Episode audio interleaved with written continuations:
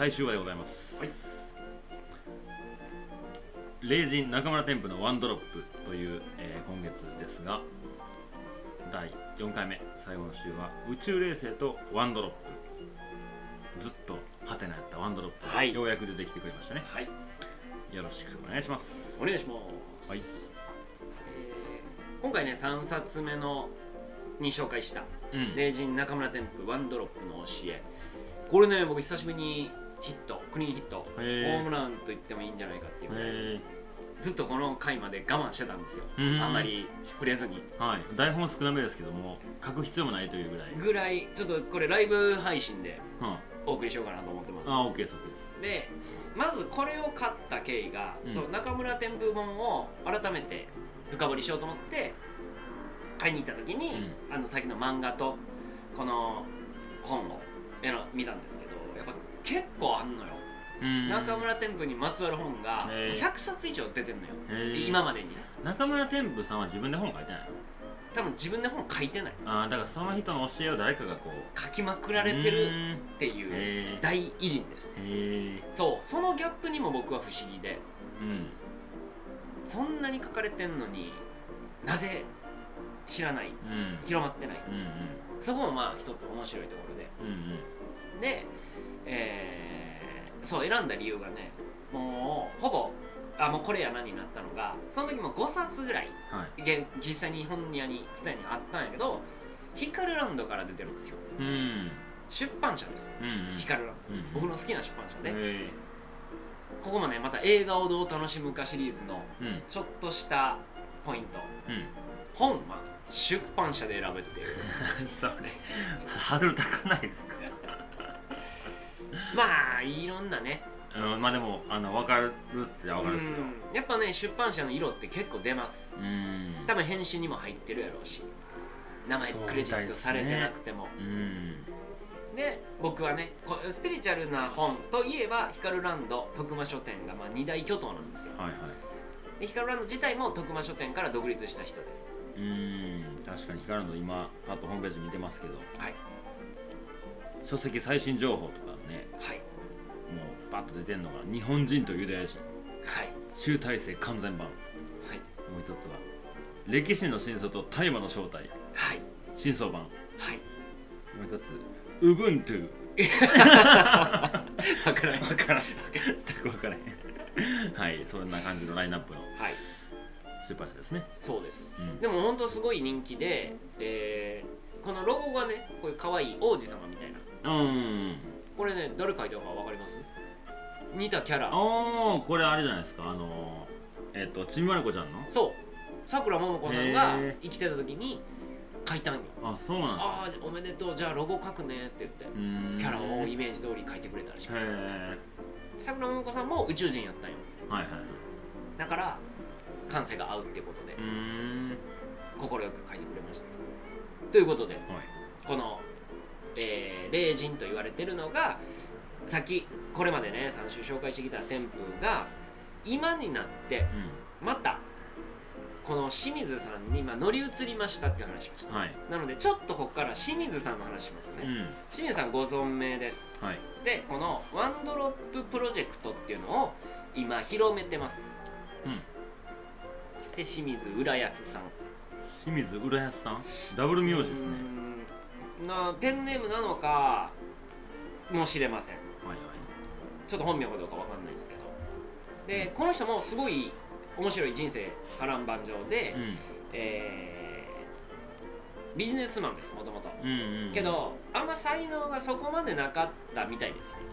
で何もないからこうでっち奉公というか、うん、頑張ってやりますっていうので、最初養老の滝で、はい、居酒屋チェーンですね、うんうん、見習い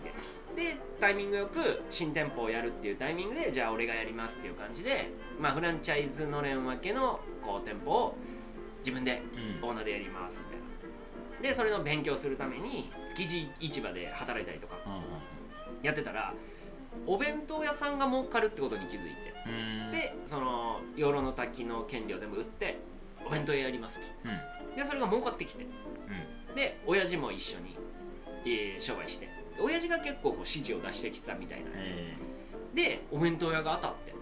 であれやこれやとやってたら、なぜか大手スーパーから「お前その名前使ってやってるのは俺らの島を荒らしてる」って言って訴えられて、どの名前、そのお弁当屋の名前が。はいはい。でそのお弁当屋のまあその裁判で負けて。なんて名前使ってますかね。ああ分からない。ああ書いてたけどごめん、めっちゃ気になる調べましょうか。何やったっけなでお弁当ね、スーパーを荒らすぐらいのすげえ名前とか。あでもあしね、なんかねちょっとね、あほっかほっか弁当を創業したらしいです。ほっか弁ってやつ。そう、で最初はほっかほっか亭をにアルバイトに行ったよって。なるほど。ほっかほっか弁当、そらそうやな。そらちょっとまことじゃないかもしれないな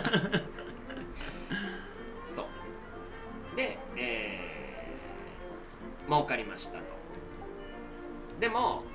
その頃にね、お父さんが、お父さんの指示でこう指示というかが社長で、息子の清水さんがこう実動部隊で、あれあれやこう頑張ってやってて儲かってと。でそのお金でフランチャイズが増えていって、ほんでフランチャイズを売ってまた儲けてみたいなことをしてたら結構儲かったと。でも気づいたらバブルが崩壊して、親父が不動産で、やらかしたと、3億の負債がありますってでその話を、弁護士に相談しに行ったら、ああもう自己破産ですね、どうせ払われんでしょって言われたのにカチンときて、ふざけんなよ払ったるわってなって3億を放棄せず、だから父親の借金やから自分は放棄もできたんだけど自己破産して、けど返しますって言って、返すあてもないのに返すと、で、そっからピザ屋を始めたらしいです。なので何のあてもないのにピザ屋を始めました。でインディアンピザっていう、あテキサスハンズかな、っていうピザラテとかじゃないですね。じゃない、あそこまでじゃないあ逆かな、ピザ屋をやって3億ができたから、さっきの話がちょっと前後。ああなるほどなるほど。でもねまだ2店舗ぐらい残ってるらしいです。でそこからどうしましょうって言って、借金を返す人生が始まりました。まあそこまでやったらね普通の話なんですが、その子をしてるうちに、舞い降りてきます。で最初は中村天風じゃなかったらしいですね。で松下村塾をやってた。はい、あれね、施設の子が好きやね、あの子。あれやったっけ、吉田松陰。はい、はい、吉田松陰が舞い降りてきました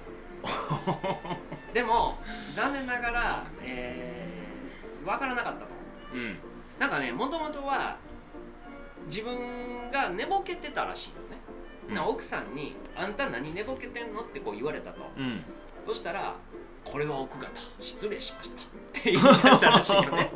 いや「はあ?」ってなって「あんたちょっと呪われてるんちゃう?」ってもう借金しすぎておかしなことになっちゃうで「お祓い行ってき」って言われてお祓い行ってきたら、なんかお祓いを紹介してくれた人の前でもそれがちょっと出たと、でその話をしてたから「名前聞いてくれへん?」って言われて、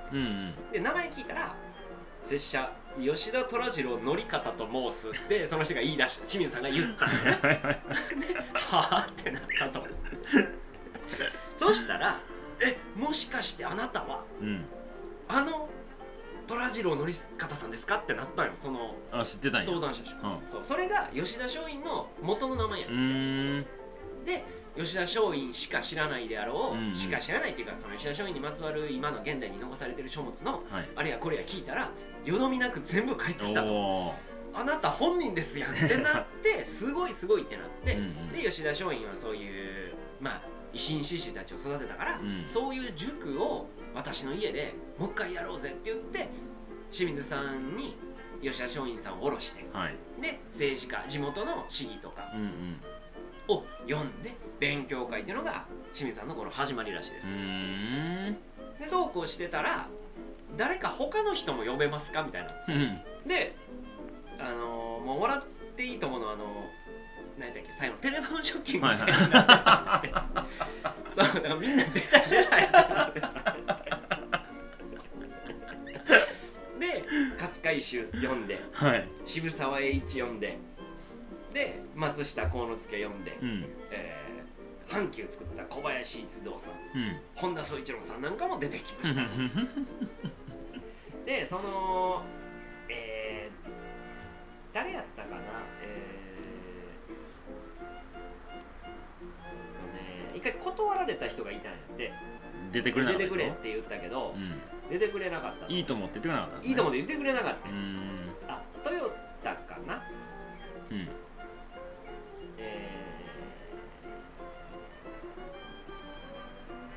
かなあ失礼しました日産の創始者の方、うん、ちょっと待って名前が出てこないお、出ますかやばい、誰かが電話がってきたああ、これあれや、水道のやつでちゃうかな、これ一旦電話します調べる件鮎川義介さんですか、はい、あ、そうです、鮎川さんもしもしこれはちょっとさすがにつなげないですね一旦休憩でお送りしますね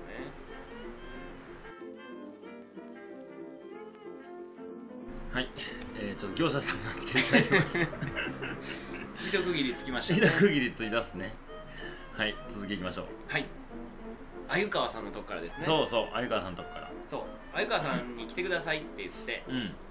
で、みんなの前で喋る講演会やったらしいですはい船井総研わかりますかうん、聞いたことあるぐらいですねまあ、ビジネス、まあコンサルとかかなはいのもうすげえでかい会社ですうんとかの真面目な企業の偽社長さんたちが経営について学ぶ偽社長たち2世2代目偽物に教えるわねめちゃくちゃ怪しいそうですねそうっていう場で、ゲストとして呼ばれたと、はい、その清水さんがね、うん、そのすごい人を降ろせる人が来たと、うんうん、で、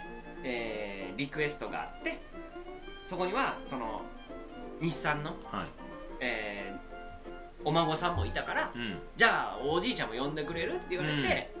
うん、呼ぼうとしたと、うんうん、で当日になって、うん、来ないってなって嫌がってますってなってでももう行くって言っちゃったしどうしようと思ってたら、中村三郎ですっていう人が、はいその控え室の自分のところに来て、うんもうこれを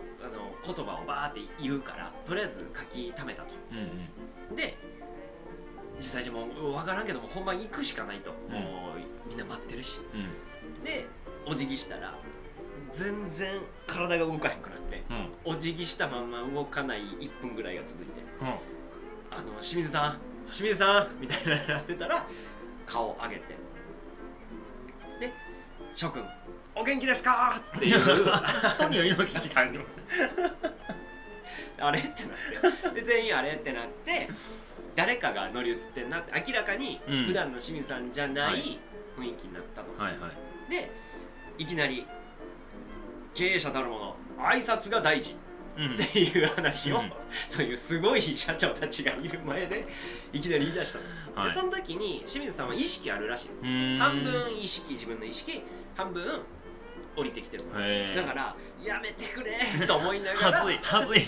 何を俺は大社長たちの前で言ってるんだみたいなのってならさっき渡した紙書いた紙あれやろってあれ読むから一緒にしゃべれって言って、うん、永遠の今に生きる証句っていうのがそこに書いてあったらしい、うんうんうん、でそれをバーって読んだら経営者の人たちがすごいってなって、うん、で実は、その鮎川さんの知り合いだと後輩なんかな、はい、だから先輩が出んの嫌がってんの俺を感じたから代わりに前座で来ましたっていうのが清水さんと中村天風、霊人、はい、中村天風との出会いですと。うん、なるほどなるほど。でその「笑句」の言葉を殴り書きで書いたのが「くださいください」ってやっぱなったらしいのね、その場で。でそれが中村天風のお弟子さんのもとに、回っていったんで、その中村三郎天風が言ったとされる言葉なんですが、本当ですかね、うん、みたいな感じなら見たお弟子さんが「本物ですこれ」ってなって、で達筆な字で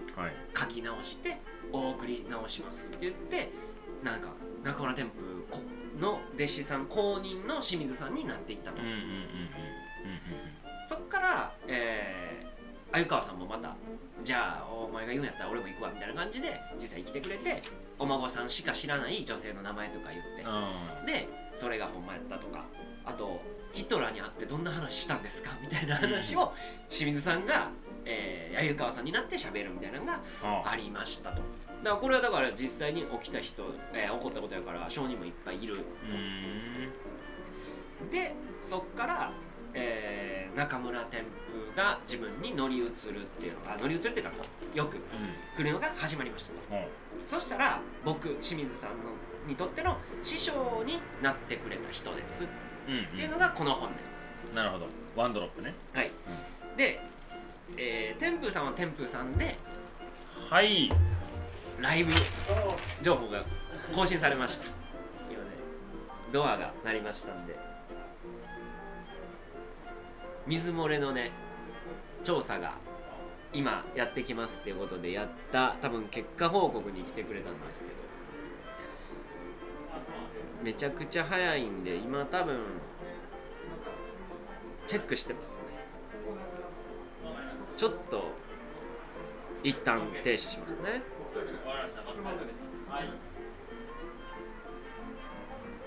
今からやる。いや、今からおそらく水が、流れてきます。我が家に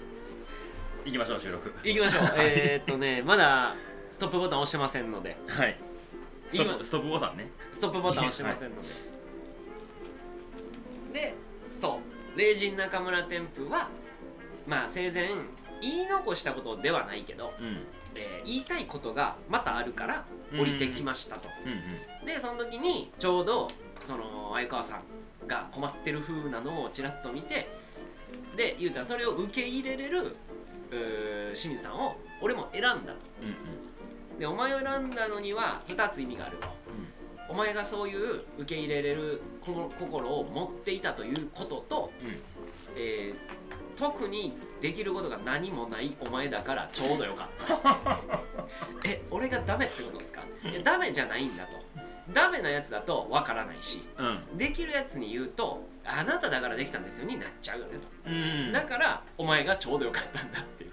いいラインやったよね。いいラインやったと。それを堂々と言われる僕もなんか辛いですねみたいなやり取りもあったみたいです漫画みたいやね。そうで一番言いたいのは、そのワンドロップが、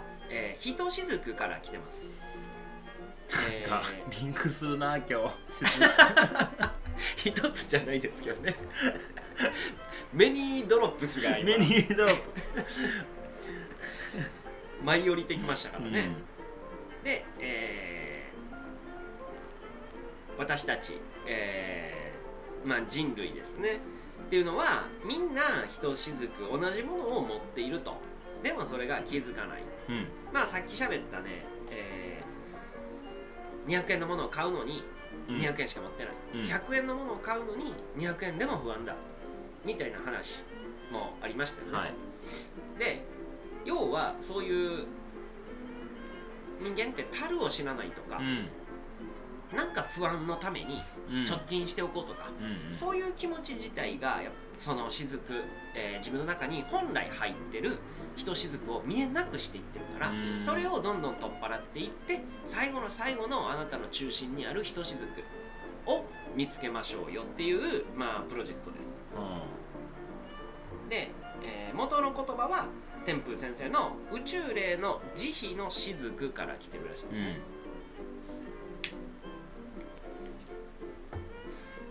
で宇宙霊っていうのが出たんですけど、これは宇宙霊性とも言ってて、ここまで言ってるエネルギーのことですね。扇風機やったら電力、はい、人間やったら人間、生き物、動物、植物全部が動くエネルギーのことを宇宙霊、宇宙霊性って言ってます、うん、要はそのエネルギーが流れてきてるのはみんなもともと宇宙が生まれた時の同じ成分が人間一人一人の肉体の中に、霊から宿ってるからだよと、うん、その雫をしっかりキャッチして、その雫がどうしたいのかをしっかり見極めていけば、みんな宇宙の法則にも従ってじゅんぐりじゅんぐり回っていく調和の取れた美しい嘘のない世界をみんなで築き上げていけるからね、うん、でもみんな不安になって自分だけが儲かってっていう風にするから、その世の中が平和になっていかないよね、うん、だから一人一人がそのひとしずくのワンドロップに気づいていく活動を浦安お前やれで、そこには引き換え条件としてお前3億借金あるな、うん、返す方法教えたろか足元見られていや3億返せるんやったらもう何でもします、ほんなら俺のやりたいことをお前は体持ってるけど俺はできないから代わりにやってくれないかって言って、うん、3億の返し方を教えてもらってやりました、うんうん、ちなみに3億の返し方は至ってシンプルです、うん、で言われたのは「お前今いくら持ってる、うん、財布にいくら入ってる、はい、1万円入ってます」で「その返さなあかん銀行どこやつ何々銀行です、うん、今から行け」っつって、うん、で大声でその担当のやつに、うん、お金返しに来ましたって全員に聞こえるように言え、うん、で1万円バンって出して帰れマジで言ってんすか先生、でほんまにやりました、うん、もうガクガク震えてあいつ何言ってるんだってなるよねそら、うん、でもまあやるしかないと、はい、でやって出ていやもう何させられてんねん俺、で何してんねん俺、どうやって聞かれて、どうやも声もないですと、こんなんでほんまに返せるんですか、うんお前今返したよ、うん、でもそれをあと何回やろう、うん、それだけや、うん、ほど遠いでそこのからくりとしては、じゃあお前なんで最後あの受付の女の人に「あ今日もお綺麗ですね」の気の利いた一言も言えないねんって言われた、うん、確かにいやそれどころじゃなかったです、つまりお前はお金を返すことがそれぐらい不自然なことなんだと、うん、要は余裕がないんだと、うん、さっきの見て捉えずに慣れてないんだと、うん、っていうのが2回行って3回行っていくうちにちょっとずつ自分の中でみんなの中でも共通認識になってきたと、あまた清水さん来てくれた、お金を返しに来てくれた、うん、でちょっと気の利いた一言を言ってくれる、大声で大声でで次いつ来てくれんねやろうなってみんなが楽しみにしてくれたから、そろそろお前銀行員と仲良くなってきたやろ、うんうん、どんないい返済方法があるか聞いてみろ、うん、っていうので、じゃあこのプランどうですかねっていうので投資の話が来た、はいはい、投資というか、まあ、事業返済のこういうビジネスありますけど、うん、今やってるのに加えてやりませんかがどんどんうまくいって、うんうん、で、何回か行った時に約束をしてもらうと、はい、全部完済したら、うんまあ、家族親父も連れてくるから、うん、全員そこにおる支店を並べて頭下げて「ありがとうございました」って言ってもらえますかっていうお願いをしろ、うん、ならもう何回か言ってるから「ああでも新さん貸してくれるならぜひぜひ我々もそれが願いですので、うん、やらせてもらいます」いうのを、そう何回かやってるうちに「お前いよいよ返せるような気してきたやろ」はいはい、その返した時のテンション気持ち状況を 100% 頭のスクリーンに思い描けるって言われて。その全員が並んで頭を下げさせるんじゃなくて、うん、うん、その姿を思いやすいために今お前に約束させたんだっていうで、そうこうしてるとその詳細を自分で書きたくなったんで、はい、はい、いくら何月何日に返した、で全部で34回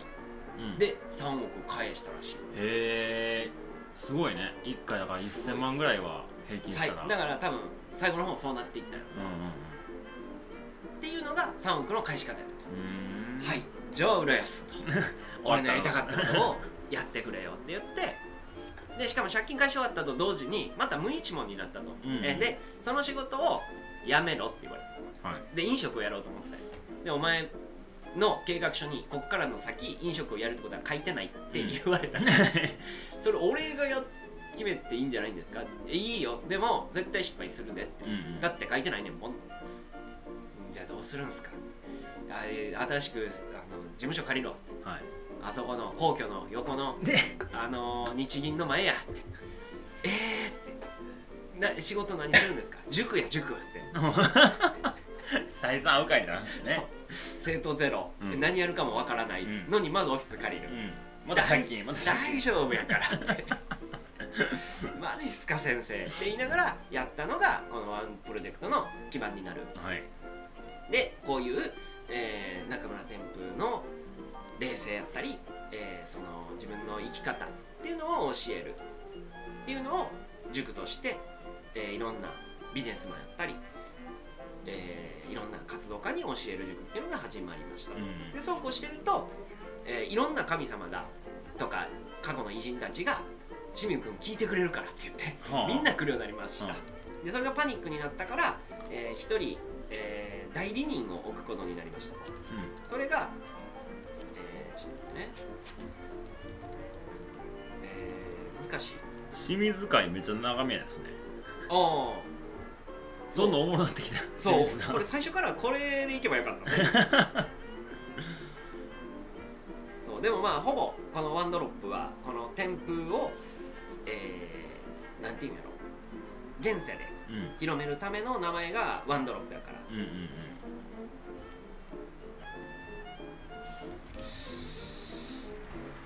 ちょっと、名前忘れちゃった、はい、けど、あ出てきたけど読み方がわからない、和の姫、はい、和光って海賊、うん、あ人弁に着せ委任状の「い」に姫の見事です、和の国の和ですね、はい、うん、が、助けてくれて、うん、代理人になっていろんな神様から降りてくるようになって、うんうん、でそこにはイエス・キリストも来ましたと。うんもうはいですよね。はいですね。はい。来たんよ。来たんよ。で、フロイトとかも来ました。うん、っていうのを全部現実世界でやるために の活動を今清水さんはしてます。うん、なので、まあ、その中村天風が、言いたかったこと、要は全人類やし植物、動物、鉱物すべてに宇宙創造のひとしずくが全員に入ってると、全部に入ってると、うん、自然とか動物とかはある程度それをそのまま生きてるから調和の中に生きてるんだけど、うん、人間だけがそれよりを追うエゴで生きてしまってる、だからでも人間にはそれができるからそうなってるはずだと、うん、エゴと、自分のやりたいこととその冷静の雫をうまく融合させて、うん、美しい世の中を作って美しい芸術品創造品を作って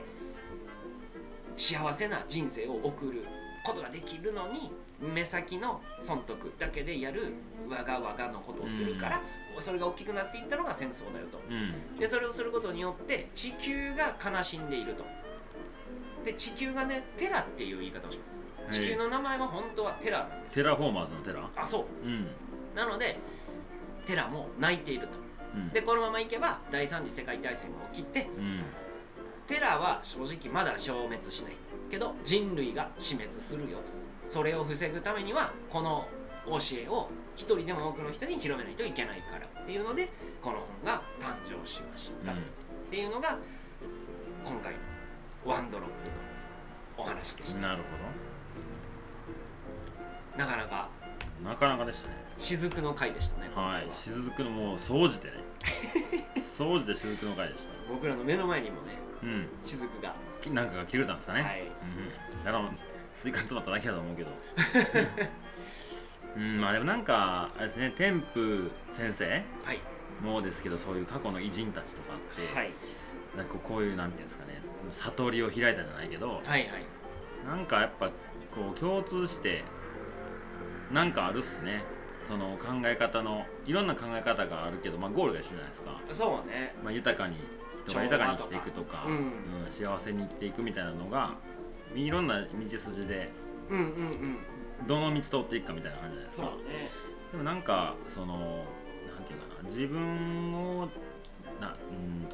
なんかと物事をどう捉えていくかみたいなことは結構みんな言ってる気がするっすね。で起こった出来事は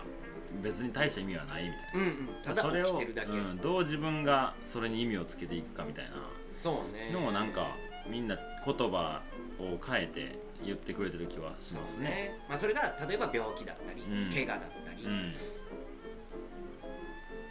結婚の方法とかも書いてましたね。神に、だから清水さんはもう借金返済に忙しすぎたから、女の人と出会う暇もなかったの、だから次に出会った女性と結婚するって神に書いてあったのね。その数日後にそのお弁当やった時のパートのおばちゃんが、いやちょっと知り合いにもうめちゃくちゃいい子がいるんやけど、その子もあれやから今度紹介しる人探してんのよって言ってきたから、あんたどうやってなって、来たってなって、会いますってなって、でも心の中で結婚するって決め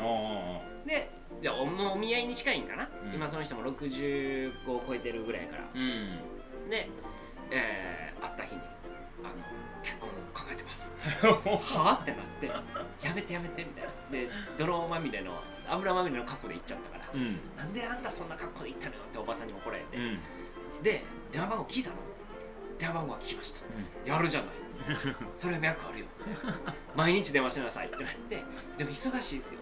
俺、分かった、じゃあ私が朝7時に電話してあげるから、その後すぐあなた代わりなさいっつって、朝のお弁当を作って、電話してその人と喋るっていうのがワンセットで。それは現代の和光ってことですか？現代の和光、姫、あ、姫ね、和光やったっけ？ちょっとだけなんか言ってたよね。言ってた、けどリアルやから、リアルのね、リアル現代の方のね、取り持ってくれる人がいたよね。そうで結婚を無事に最後できました、それもこれも紙でああやって書いたのを現実になっていっただけだから。僕も日本一周する前に自分で勝手にカレンダー書いて、この日出発っていうのからなんか道筋あったし、でもう最近取れてきましたけど、ここ壁にこの前10枚貼ってあったよね。で一個一個今やることとかね、こんなことしたいとかっていうのをこう紙に書いて壁に貼ってるんですけど、取れていくね、やっぱ。そうね、一個一個終わってって、まあ技術があるってのもあるけど、僕も真似してちょっと書いてて、それが1個なったのがやっぱ林業やね。林業のほんまにチェーンソーを使ってやるっていうところに行くことがまあないから、普通に生きてりゃ。けどどうしよう、まずそういうのを体験できるところを探そうっていうのを書いてたら、その話が今度日曜日に行ってくる。なんかこう人、まあベンさんがよく家来てくれてるけど、他にも来るじゃないですか、この家にね。泊まりに来たりとか、もう帰るとこなくなったからとか、そういう時にここに貼ってんの1個意味あるなと思って、みんなに見られてしまうから、誠にしていかない。誠にしてなあかんのよ。なんかこういうの普通見られたくなかったりするじゃないですか。でもなんかあえて見えるとこでいいかなみたいな。そうね。まあ大したこと書いてないけどね。でもこんなことする、あんなことするとか、それのこう日付がどうとか、この人連絡するとか、もうパソコンに全部管理しとけばいいんですけど、なんか。何もせんと朝起きて通るから絶対見えるし、ちゃんと読んでないけど、ああそうやそうやこれあったなみたいな、それがまあ自己暗示で、その紙書けって言われたのは天風さんから言われてやってたから。なるほどね。よっしゃ、これおすすめなんで、誰か欲しい方、ちょっと僕のなんていうの、端っこ折り、いやドッグイヤーなんて分からんけど、ここ注目ポイントね、ベソなりの。これはちょっとメルカリ案件ではないわ、もう。あ、折りすぎた。折りすぎた。ですので、今回3冊ありますね。はい。霊人中村天風ワンドロップの教え、これ激推しでございます。激推し、一押し。で、続いて、中村天風運命を開く。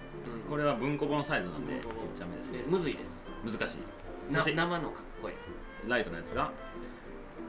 漫画でわかる中村天風の教え。この3冊ベソがくれるって言ってるんで。そうですよ。そうです。送料もこっち持ちですよ。送料もこっち持ちですよ。ですのでご決まり方は、まあ、メールか、まあ、ベソに DM をいただくかしてください。はい、本当大荒れの回となりましたけどもどうですか、これを見てこれを聞いて、どうですか。もうこれを聞いてもやし、もう家の中のことも心配やし、今まで一番記憶に残る回でしたね。心配しちゃダメなんですよ。そう、心配と気になってんのその見たいのよね。どう落ちてくるワクワクしてる、ワクワクしてる。そう心配じゃない、ワクワクしてる、ワクワクしてんのよな。どうなったあんな濡れんねやろなみたいな。ほんとすごい濡れ方してたんで、帰ってる時にバケツひっくり返しちゃうから、ほんまもうホースでこの辺ビシャってやらんとならへんぐらい水がありえないところに水があったから、それをこう目の当たりにしたのも含めですけど、うん、まあなんかまあ天風さんの教えを、そうです、多分降りてたよね、今ちょっと覗きに来てないもんね。そうでしょうね、うん、はい、まあ自分の心の声にちゃんとこうねアクセスして、それを体現していくのがいいんじゃないかなって感じですね。じゃあちょっと番外編で、そうですね、洗いざらい行きましょう。今回居酒屋編となります。明日、はい、ぜひ居酒屋編でお会いしましょう。ありがとうございました。ありがとうございました。